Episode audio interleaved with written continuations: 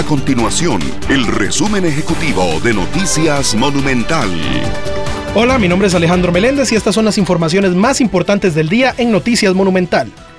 El presidente de la República, Rodrigo Chávez, solicitó una iniciativa de ley para fijar un techo de 900 colones en el precio de las gasolinas y de 800 colones en el caso del diésel. Esto ante el reciente ajuste en el precio de los hidrocarburos aprobado por la Autoridad Reguladora de los Servicios Públicos, ARESEP.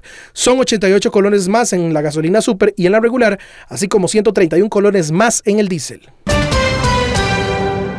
La Fiscalía de Probidad, Transparencia y Anticorrupción, la Fapta, solicitó entre 6 y 18 años de cárcel contra 3 exdiputados del Partido Accesibilidad sin Exclusión, el Pase, por supuestos nombramientos fantasma cuando ejercieron como congresistas entre el 2006 y el 2010. Así lo expuso la representación fiscal durante las conclusiones del juicio que se sigue en los tribunales de Goicoechea. Estas y otras informaciones usted las puede encontrar en nuestro sitio web www.monumental.co.cr. Nuestro compromiso es mantener a Costa Rica informada.